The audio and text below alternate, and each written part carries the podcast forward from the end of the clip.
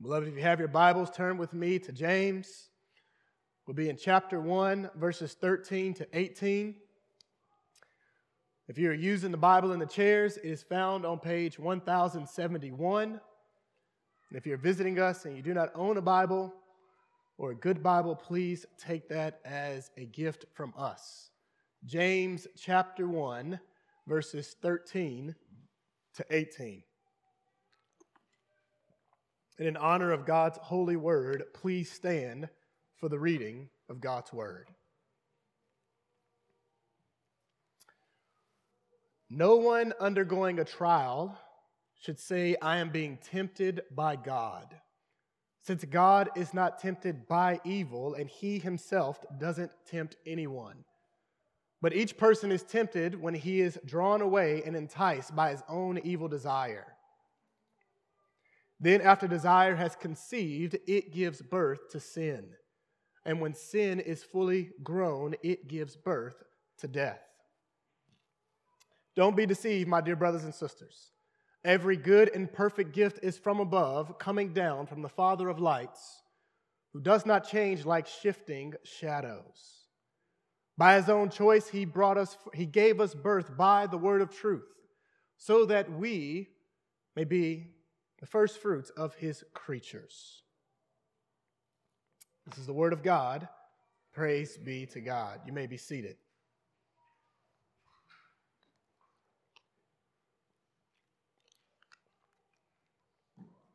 It is of paramount importance that you know the difference between real friends and fake friends.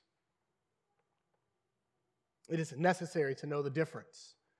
It is good to have friendships. We are made for relationships. And as we build relationships with people, many will likely be true friends, but not all. There are some who will be friends, who actually be foes disguised as friends.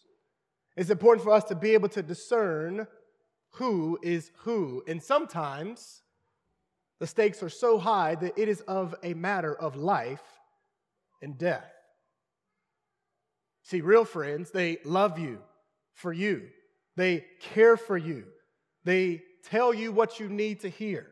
They are after your own good, and they do all of this because they love you. Whereas fake friends, enemies disguised as friends, what many will call frenemies, they are around you, they spend time with you. They're not seeking, they speak to you, but not with the intentions to build you up, but to gas you up. They desire to take from you. And inwardly, many of them are plotting your demise. They have no care for your life or the outcome of it. In fact, they are trying to help you in ending your life. They encourage wrongdoing. They don't care what happens to you. It is of paramount importance to know the difference. You know, even when you think about the story of Elvis, if you're very familiar with the story, then you're also aware of his manager, Colonel Tom Parker. You see, Colonel Tom was Elvis's manager.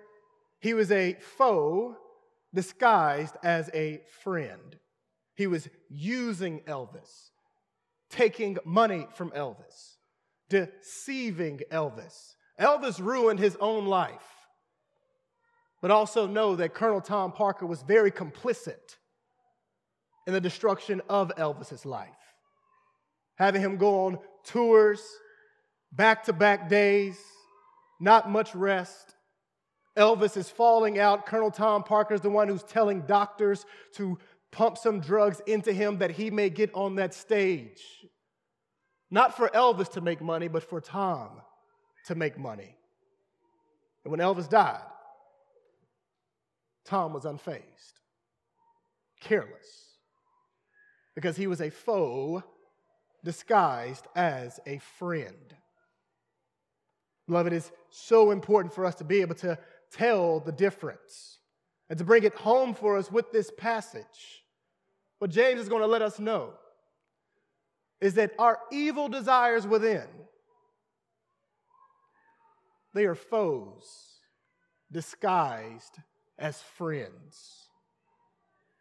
They are enemies. They pretend to be for you, but in fact, they are your fatal foe. The question is do you see your sinful desires for what they truly are? But James doesn't stop there. He begins to talk about God. And God, He is better than a friend. He is a good father, as we sung. He is always good and always loving. He is always for the good of His people. The question is do you see Him rightly? See, this text actually reminds us who is against, what is against us, and who is for us. So, our big idea from this passage it is this slay your sinful desires because your good father has made you new. Slay your sinful desires because your good father has made you new. I have two points for us. They're words of exhortation. First point is combat your deadly desires. Second, celebrate God's gracious generosity.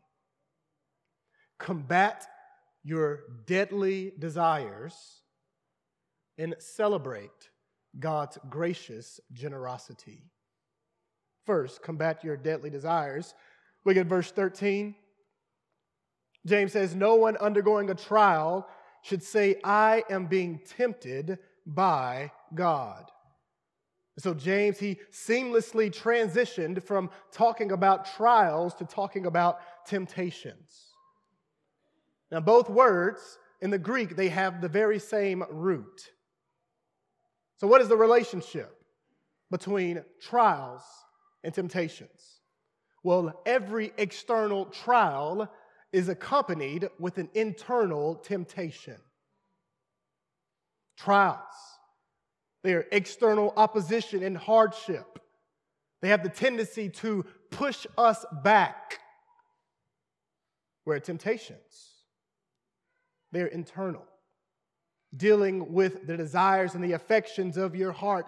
And they have the, tem- the tendency to pull us in, drawing us to sin. Now, in this fallen world, we will encounter both trials and temptations under the sovereignty of God. Yet, James prohibits us from blaming God for our temptations. Such wording would be false.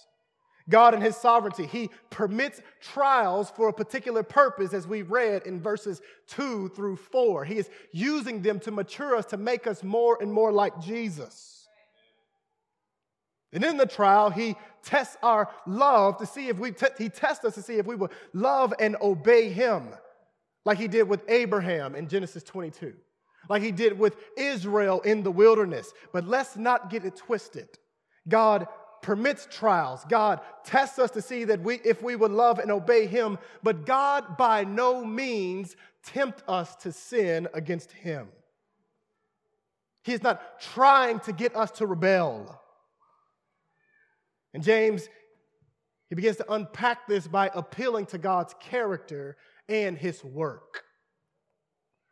He says, No one undergoing a trial should say, I am being tempted by God, since God is not tempted by evil character, and he himself doesn't tempt anyone. Work. He says God cannot be tempted by evil, and the very reason is because God is holy. God is holy. He is completely and perfectly set apart from all of creation. In his essence, he is absolute in moral purity. Beloved, there is not a plank of darkness in the nature of God. His very own name is holy. His holiness is so astounding and so amazing that holy angels, that if we see, we would be fearful, they are fearful of him. And in glory, they cover themselves in reverence because his glory is that transcendent. And they repeatedly declare to one another that God is holy, holy, holy. Holy, holy, holy is the Lord Almighty, and the earth is filled with his glory. What do angels emphasize? The holiness of God. One theologian will say that the holiness of God is the foundation of his other virtues. Think about it. God's love is a holy love. God's wisdom is a holy wisdom. His justice is holy. His judgments are holy. His wrath is holy. His will is holy. His works are holy. Beloved, God does not tempt us to sin. He doesn't want us to sin in any way. And those who know him know that God by no means tempt us. It's because he is holy and he doesn't tempt anyone. He allows temptation to happen, but he does not do the tempting. Temptation is a real problem, but the problem isn't found in God it's found in us. James goes on in verse 14 and 15, but each person is tempted when he is drawn away and enticed by his own evil desire. Then, after desire has conceived, it gives birth to sin, and when sin is fully grown, it gives birth to death. James says that there is something intrinsically wrong with us, humanity. He says, each person, no exception. There's no footnote at the bottom, meaning except for me. All of us. He says, we are drawn away and enticed by our own evil desire. And the Greek word for desire here is epithumia, which means lust. And so within humanity is evil, dark, vile, disgusting desires. Our hearts are not pure in and of ourselves. Instead, it is a deep, dark, black hole within. Ungodly desires. It's because we are sinners. Sin has corrupted us. When Adam who God created. God created Adam to be perfect, placed him in the Garden of Eden. When Satan tempted Adam and Eve, and Adam chose to rebel, sin entered the world, and it was imputed to all of humanity to where we are born corrupt. Genesis chapter 6, verse 5 says, Human wickedness was widespread on the earth, that every inclination of the human mind was nothing but evil all the time. We have a corrupt nature, we have corrupt desires, therefore, we choose to sin. It is what we want.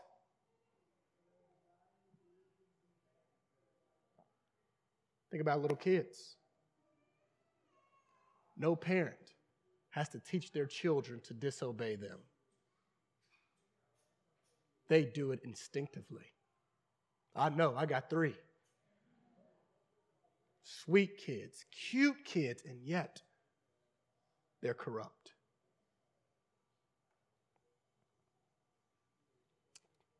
do it instinctively. And contrary to popular opinion, reality is, humanity is not good. Not even close. Robert Murray M'Cheyne would say it this way The seed of every sin known to man is in my heart. Jesus would say in Mark chapter 7, verse 20 to 22 you think your heart is good? Look what Je- listen to what Jesus has to say about human hearts. He says, "For from within, out of people's hearts come evil thoughts, sexual immoralities, thefts, murders, adulteries, greed, evil actions, deceit, self indulgence, envy, slander, pride, and foolishness. All these evil things come from within and defile a person. Our desires are vile, they are dark, and they are deadly. You won't hear this from pop culture. You won't hear this from modern psychology. They will tell you that your problem is everything else but you. It's not to say that there are other problems, because there is. But they will not tell you the truth about your heart. What James is making known that your problem is you. It is within us. And beloved, this doesn't exonerate Satan, who we see is the tempter. This doesn't exonerate the world with this evil world system. In fact, James mentions both in James chapter 4. This doesn't ex- absolve temptation coming through people. God will certainly deal with them as we see in the Gospels. Woe to you through whom temptation comes. But what James is saying here is that our problem with temptation is within. That our flesh and our fleshly desires, they are real enemies. And he goes on to use a fishing analogy to describe how we are tempted. Verse 14, he says, But each person is tempted when, so it will certainly come, when he is drawn away and enticed by his own evil desire. Y'all, I'm not a fisherman. I've gone fishing a couple of times, though, especially when I was younger. And I, I know the procedure. You know, you go, you go to a body of water, you make sure you got your you know, your fishing rod. And one of the first things you do is you want to make sure you get some good bait. And what you do with that bait is you put it on the fish hook. And you cast that fishing hook, you cast that rod into the water. And then you just wait. And what happens is a fish, they see the bait. And when they see it, their desire within them, they are aroused by it. They see it as food. And so they are lured in. They are drawn to it. They go to it themselves. They grab the bait, not knowing that the hook is in there, and then they are hooked upon the line. They're trapped. And then the fisherman, he feels a pull, a little tug. And so what does he do? He begins to reel that thing in saying, We got something. It's, the fish has been trapped, it is dragged away out of the water. Well, James says that that same thing happens to us when our sinful desires are aroused. You see, our sinful desires within, they are wicked to where we are magnetically drawn to sin. And then James, he goes on and switches the metaphor in verse 15. And commentary says that he begins to talk about this process of lust. He says, Then, after desire has conceived, it gives birth to sin. And when sin is fully grown, it gives birth to death. See, that's that evil desire. It is first aroused and if we don't kill it, if we yield to it when opportunity comes, sin is what happens. We rebel against God, fall short of his glorious standard, sin of all kinds. As Jesus mentioned in Mark chapter 7 sexual immorality, drunkenness, murder, stealing, quarreling. We give in to these desires, we commit these sins. And in the moment, it may feel good. It has lasting repercussions guilt, shame, pain, destroying one's own life and the lives of those around us. Beloved, sin does not give anything, it only takes. And not only that, sin is very deceptive. It convinces us. Our evil desires and sin is so deceptive that it convinces us that as we give into sin, it is giving us life. It is satisfying us. It is bringing us joy. When in actuality, it is destroying our souls, destroying our bodies and our lives. James says that it begins with desire, it goes to action. And if it continues, it leads in death. It begins with the desire. You know, some people will say, man, I, I, I just fell into sin, when the reality is that's just not true. No one falls into sin, we walk into it. Compromise after compromise disobedience after disobedience. As KB said, the rapper, he says, every great fall is from a hundred bad decisions. Little minor ones cause the great fall to where you look back and like, what have I done? Trace the steps. It is small decision after small decision. Starts with the desires, going in actions, and if it is not killed. If our sin is not killed, it has a life on its own and it leads to death. Spiritual and eternal death. This is the aim of every evil desire. This is where it wants to take us.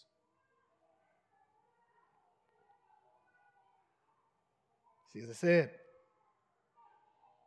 it is a fatal foe disguised as a friend?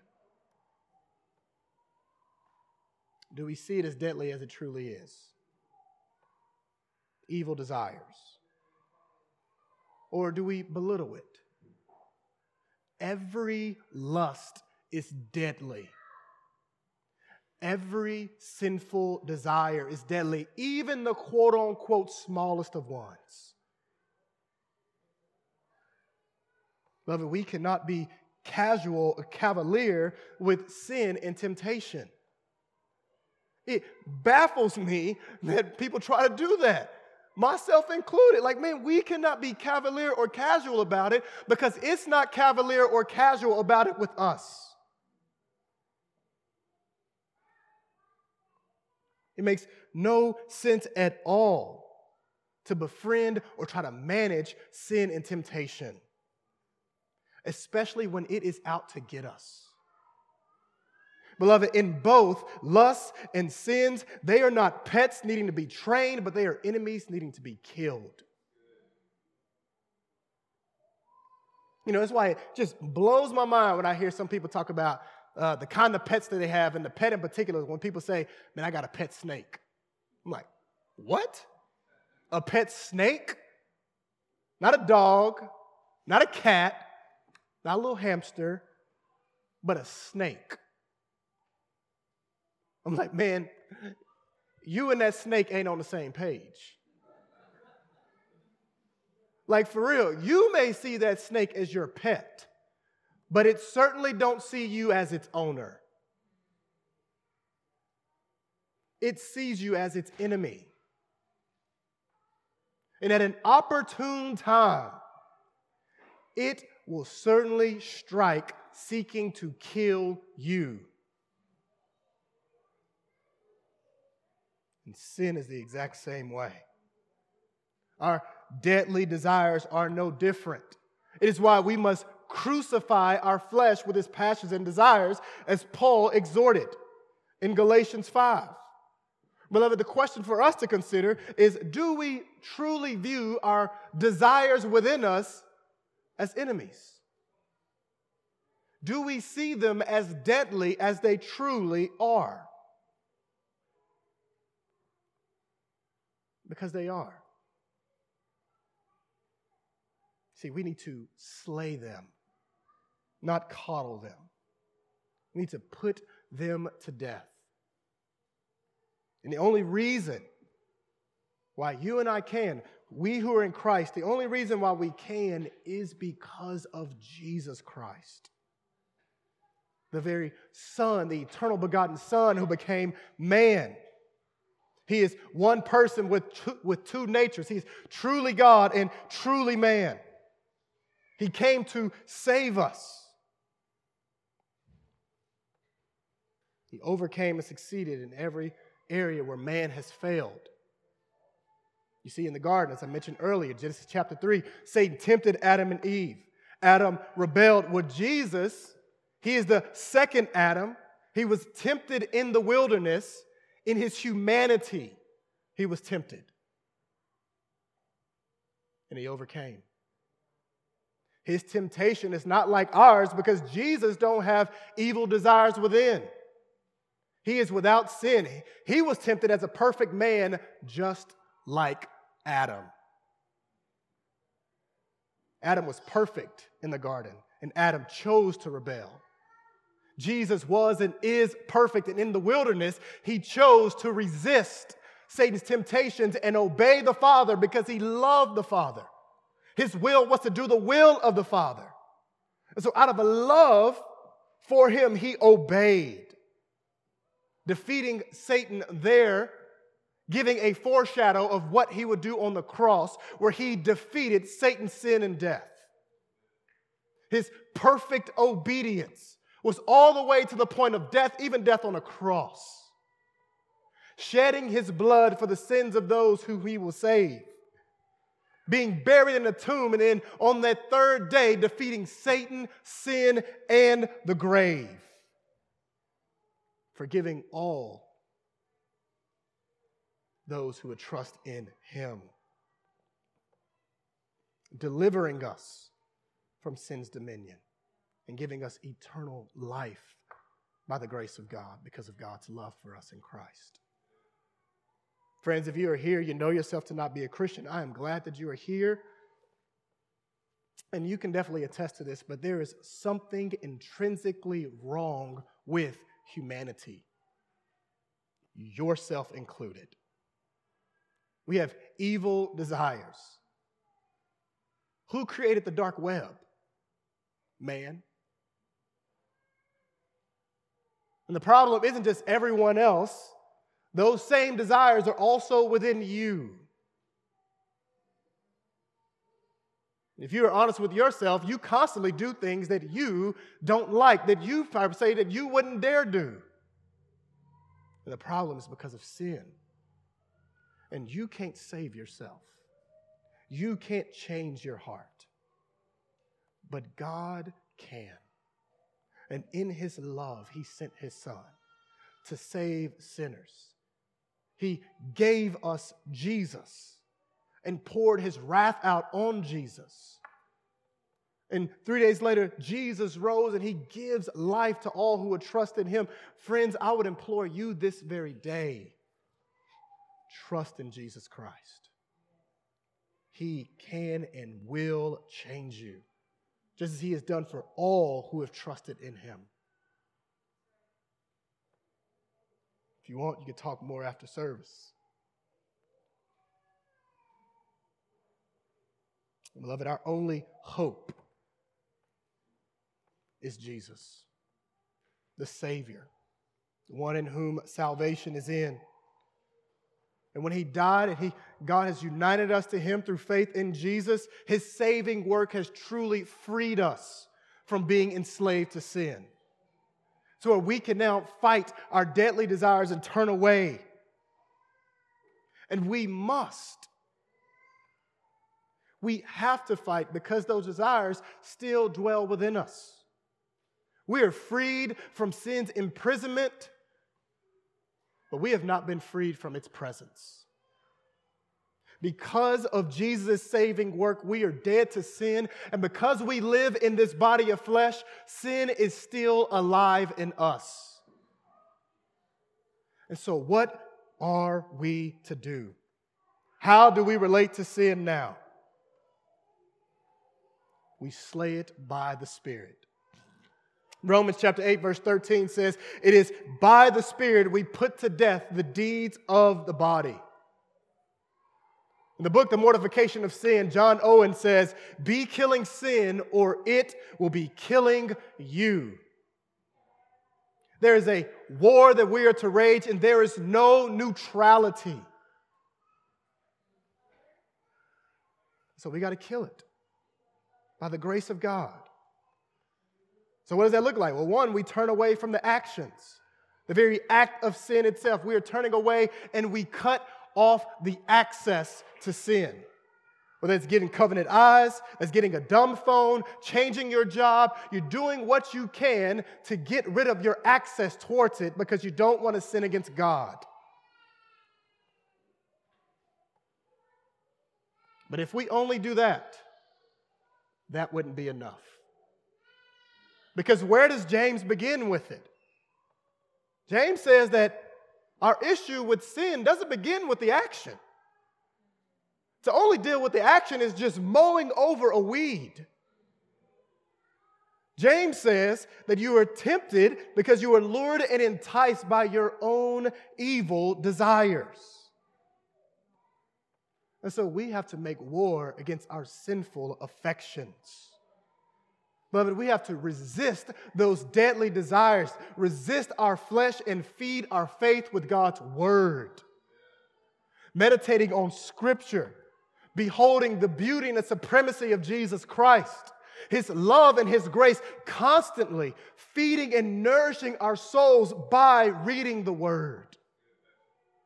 We must also draw near to God in prayer because we have a sympathetic high priest who's been tempted in every way and yet without sin, and he is willing and eager to help those who are being tempted.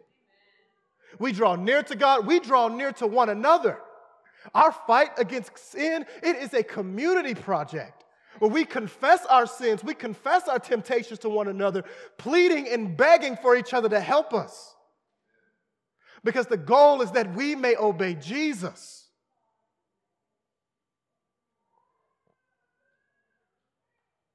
In this fight, we wage war daily. Our evil desires take no days off, then how much more should we not take any days off? It's a daily battle. You know, when you think about temptation, beloved, it is it's like a boomerang. You know, it it comes your way. And if you are pursuing the spiritual disciplines by God's grace, you see it, you can you evade it, you resist it. God gives grace, you endure. But what does a boomerang do? Comes right back. And that's why we have to remain vigilant. It's not a one time fight, it's not 12 rounds, it is every day. We are fighting for joy, fighting for our love and trust in Jesus to abound. We want to follow him because he is worthy. And his gospel is so powerful that you truly can resist. His grace is so efficient that you can be made strong in your weakness. And the joy that he offers in obedience is so amazing. Jesus says that I've said these things to you that my joy may be in you and that your joy may be full. And we experience that fullness of joy as we abide in Christ. Beloved, as temptation comes, how are we to respond? We read how Jesus responded. And he did that as a man. In every response to the temptation he encountered from Satan, he said, It is written. He quoted the Bible. The scripture says that God's word is the sword of the Spirit. Beloved, if we're going to fight sin, if we're going to resist temptation, then we need to be in the word. God has a word for every one of flaming darts that Satan would throw. You, you, you're desiring pleasure, you're tempted to give in, you got to remember Psalm 16 11 that you make known to me the path of life. In your presence, there's fullness of joy. At your right hand are pleasures forevermore. If you're tempted thinking that God is a killjoy, remember Jesus' words in John chapter 10, verse 10. I have came life that they may have it and have it abundantly. We need to be hiding God's word in our heart that we may truly combat these deadly desires. So, beloved, how are you doing?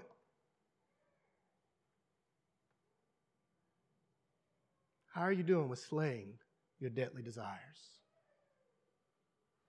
Jesus is worth it. He truly is.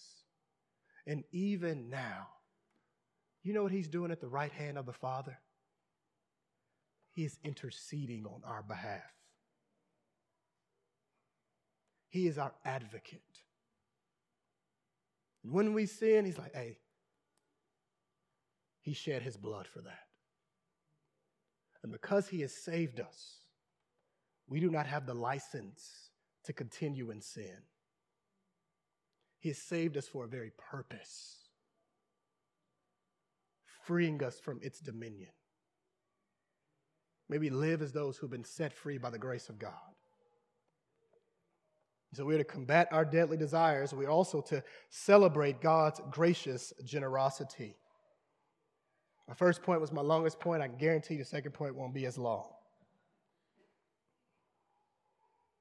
Verse 16 and 17, he says, Don't be deceived, my dear brothers and sisters. Every good and perfect gift is from above, coming down from the Father of lights, who does not change like shifting shadows. James is being pastoral here expressed his affections for these people, this church, and exhorts us to guard ourselves against deception. Whether that's the deadly desires he talked about or believing lies about God. Either way, we need to heed this instruction. The only way we're going to heed it is if we remain in the Word. Because God's Word is the source of truth. It tells us about ourselves, our sinful desires, and it also tells us about God. His grace, His compassion, His goodness towards us. So we need to remain in the Word, and we do this in our personal time. We do this as a when you join a faithful church in the context of community. As we do this, it protects us from deception. And James begins to unpack God's character and his works. He says, Every good and perfect gift comes from above. It's from above coming down from the Father of lights. James said, Don't get it twisted, y'all. God is a good God. He is the only true good. He's the only source of good. It says every gift, physical and spiritual, you name it life, sustenance, provision, friendships, food, forgiveness, redemption, salvation, the Holy Spirit, all of it comes from the same source God Himself.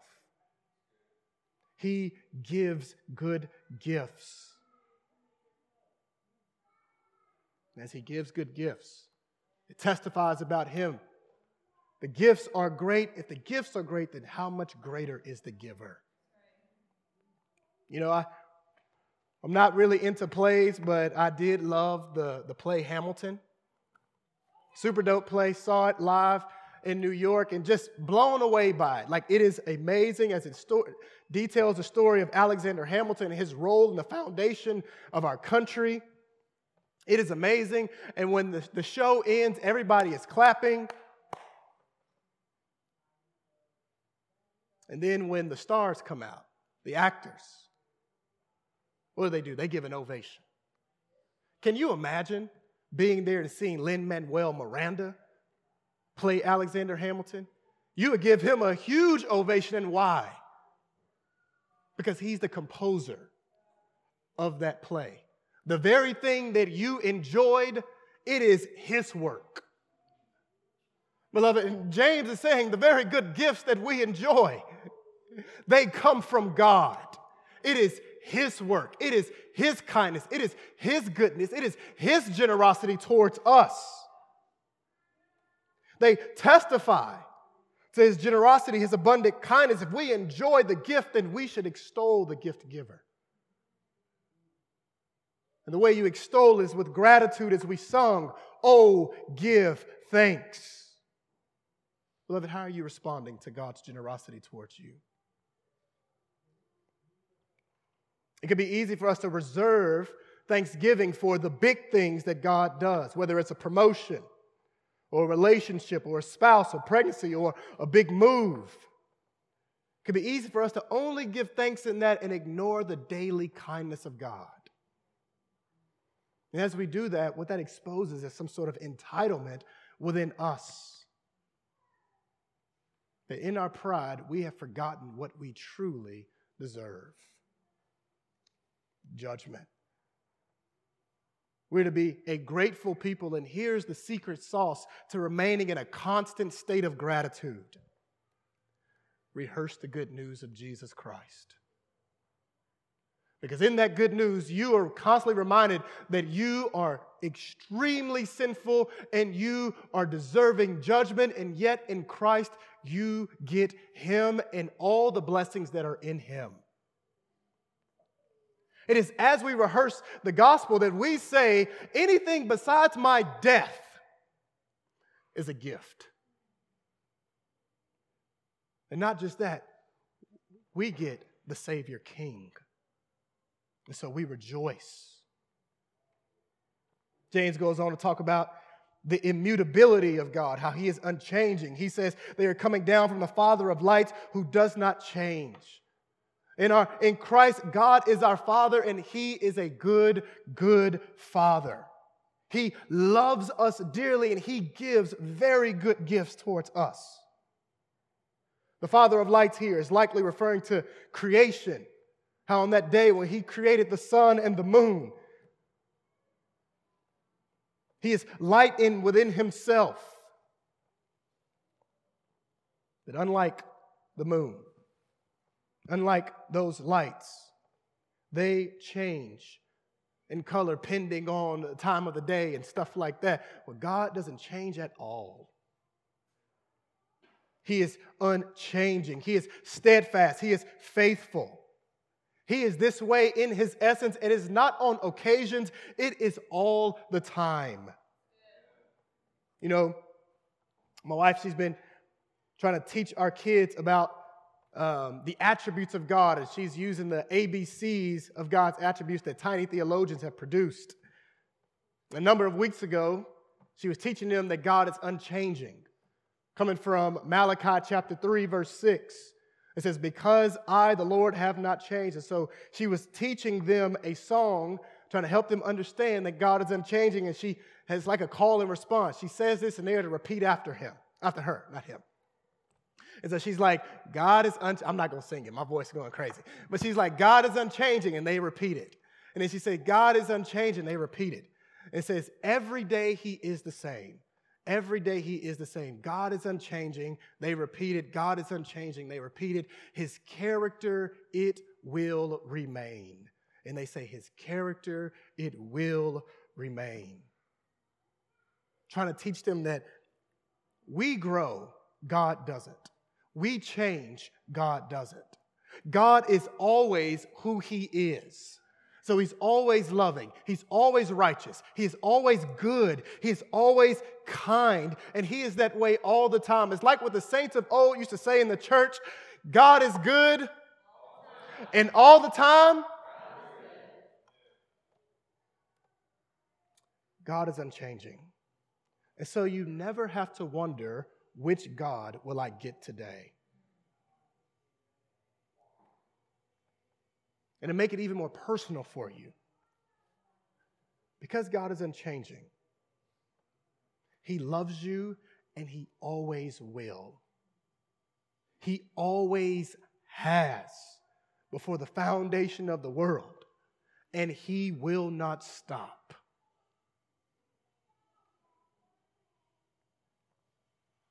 He never started. James unpacking the good gifts that God gives, and then he begins to talk about the greatest gift. Verse 18, it says, By his own choice, he gave us birth by the word of truth so that we may be a kind of first fruits. This is getting at our salvation, which is entirely a work of God's grace. It was according to his eternal plan that he has purposed. Of his gracious will, he chose to save sinners like you and I, and he gave us birth. That language is intended for us to think about John chapter 3, when Jesus is talking to Nicodemus that you need to be born again, be born of water and the Spirit. And this gracious regeneration is entirely a work of God. He calls us to be born again through the gospel of Jesus Christ. That is the word of truth. The content is about Christ, his death and resurrection. God, in his sovereign will, has willed for us to hear that most glorious message. And when we did at an appointed time of his choosing, by the Spirit of God, he brought about a spiritual resurrection. We went from death to life. He began to open our ears from deaf to hearing. He opened our eyes from blind to sight, gave us the gift of faith, and we chose to believe in Jesus because we saw Jesus in his glory and his beauty. We couldn't help it.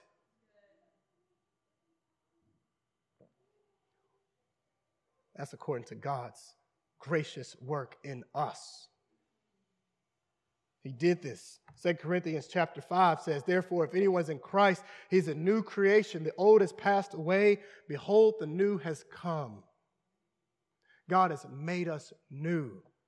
Behold, the grace of God. Being a new creation, that is grace towards us in Christ.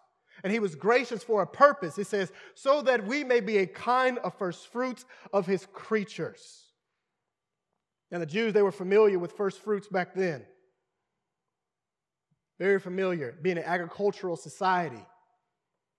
You know, in, in one season they sow, and in another season they reap. And the first fruits are the first portion of the harvest that they were commanded to devote to God in reverence to Him. That first fruits is viewed as holy. And so, how are we believers the first fruits? Well, it's not of creation, because humanity was the last thing created, created on the sixth day. This is in reference to salvation, where humanity is the first to get to experience it, those who have trusted in Jesus Christ. We're the first fruits of redemption and salvation. When we trust in Jesus, you see, behold, beloved, God's redemption has a cosmic scope. He will redeem all of creation. And it begins with human beings, those who have trusted in Jesus Christ. Christ is the first fruits of the resurrection. We who have trusted in Jesus, we're the first fruits of the new creation, of salvation. And just as the first fruits are holy, so are we to be, because he has made us new. We get to be a preview before creation of the world that is to come. Because Christ has made us new, we're to be a people who walk in holiness. We're to be a people who resist sin. We're to be a people who walk in love because God's kingdom is marked by love. We have the Holy Spirit within us, and so we're to bear the fruit of the Spirit which that very fruit will be evident in the new creation that is freed from sin. Beloved, we get to serve as a preview of the coming age the church gets to. God has been gracious towards us, and in response towards his grace, we are to adore him. We are to give thanks to him. We're to celebrate this kindness by stewarding well our salvation, living entirely for Him because we beheld His love for us in Christ. Being grateful in light of His saving work, knowing that He has shown light in our hearts and He is giving us light, I mean, giving us life, and so we love Him. And part of living as new creations is that we, we work to put to death the old. Seeing that He has saved us for a purpose, He's been gracious. We live for Him alone. The hymn writer says it this way He says, in response to the grace of God, help me now to live a life that's dependent on your grace. Keep my heart and guide my soul from the evil that I face. You are worthy to be praised with my every thought and deed. O great God of highest heaven, glorify your name through me. If we want God's name to be glorified through us, then we are to live as the new creations He has made us. Let's pray.